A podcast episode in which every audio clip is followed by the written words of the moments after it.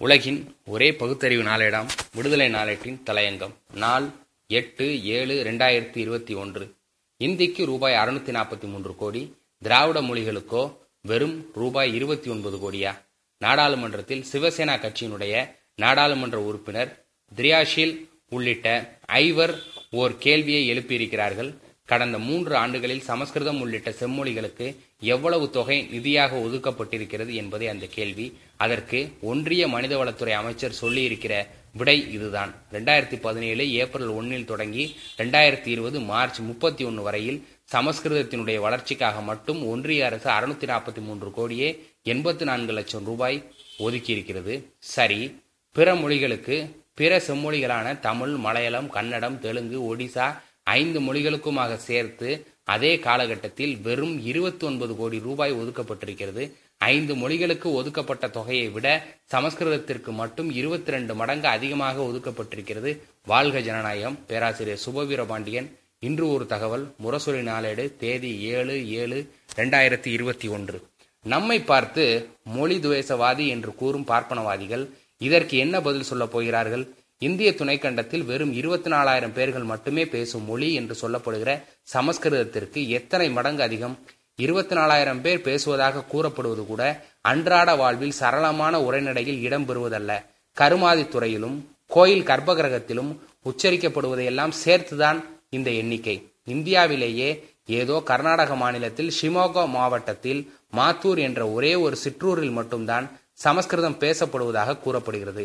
இப்படி செத்து சுண்ணாம்பாகி போன ஒரு மொழிக்கு எவ்வளவு பெரிய தொகை? அதைவிட பல கோடி மக்களால் பேசப்படும் ஐந்து மொழிகளுக்கும் சேர்த்து ஏதோ ஒப்புக்காக ரூபாய் இருபத்தி ஒன்பது கோடி என்றால் இதன் பொருள் என்ன? இதுதான் இந்திய தேசியமா? இந்திய அரசியலமைப்பு சட்டத்தின் எட்டாம் அட்டவணையில் இடம்பெற்றுள்ள இருபத்தி ரெண்டு மொழிகளுக்கும் சம தகுதி கொடுக்க மறுக்கும் அரசு எப்படி அனைத்து மாநிலங்களுக்கும் பொதுவானதாக இருக்க முடியும்? பிரிவினை காட்டுபவர்கள் யார்? நியாயத்தை கேட்டால் கேட்பவர்களை பிரிவினைவாதிகள் என்று முத்திரை குத்துவதால் என்ன பயன்? ஒரு பார்ப்பனரை போல் சொல்லி வைத்தார் போல அத்தனை பேரும் சமஸ்கிருதம் என்றால் அது தேவபாசை என்பார்கள். கோயில் கருவறைக்குள் சமஸ்கிருத மந்திரங்கள் ஒழித்தால்தான் அருள் கிட்டும். ஒளியில்தான் அந்த மகிமை இருக்கிறது என்று நான் உண்மையான பிராமணன் அல்ல என்று கூறும் சோ ராமசாமி வரை கூறுவதை பார்த்த பிறகாவது பார்ப்பனர்கள் தமிழர்கள் அல்லர் என்பதை புரிந்து கொள்ள வேண்டாமா? வாஜ்பாயி பிரதமராக இருந்தபோது மனிதவள மேம்பாட்டுத்துறை அமைச்சராக இருந்த முரளி மனோகர் ஜோஷி என்பவர் ஓர் ஆண்டையே சமஸ்கிருத ஆண்டாக அறிவித்து கோடிக்கணக்கில் அதற்கு பணம் ஒதுக்கப்படவில்லையா?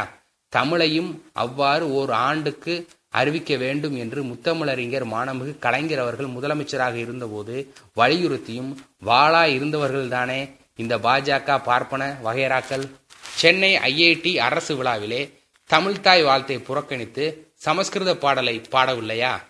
புதிய கல்வி திட்டம் என்று கூறி மூன்றாவது மொழியாக சமஸ்கிருதத்தை கொண்டு வர துடிப்பதையும் புரிந்து கொள்ள வேண்டும். இந்தியை புகுத்தினாலும் மறைமுகமாக சமஸ்கிருதத்தை திணிப்பதாகத்தான் பொருள். காரணம் சமஸ்கிருத பூனை போட்ட குட்டிதான் இந்தி. ராஜகோபாலாச்சாரியார் சென்னை மாநில பிரதமராக இருந்தபோது சென்னை லயோலா கல்லூரியில் பேசுகையில் சமஸ்கிருதத்தை படிப்படியாக கொண்டு வரவே இந்தியை கொண்டு வருகிறேன் என்று கூறவில்லையா? என் கைக்கு அதிகாரம் வந்தால் நான் சர்வாதிகாரியானால் இந்தியர்களை இந்தியுடன் சமஸ்கிருதத்தையும் கட்டாய பாடமாக படிக்கச் செய்வேன். சர்க்கார் உத்தியோகஸ்தர்கள் அத்துணை பேரும் கட்டாயம் சமஸ்கிருதம் படித்திருக்க வேண்டும் என்கிற நிபந்தனையும் உடனே ஏற்படுத்தி விடுவேன். ஏனென்றால் காந்தியார் உயிருடன் இருக்கும் போதே ராமராஜ்யம் ஏற்பட்டுவிட வேண்டும் என்பதே என் ஆசை.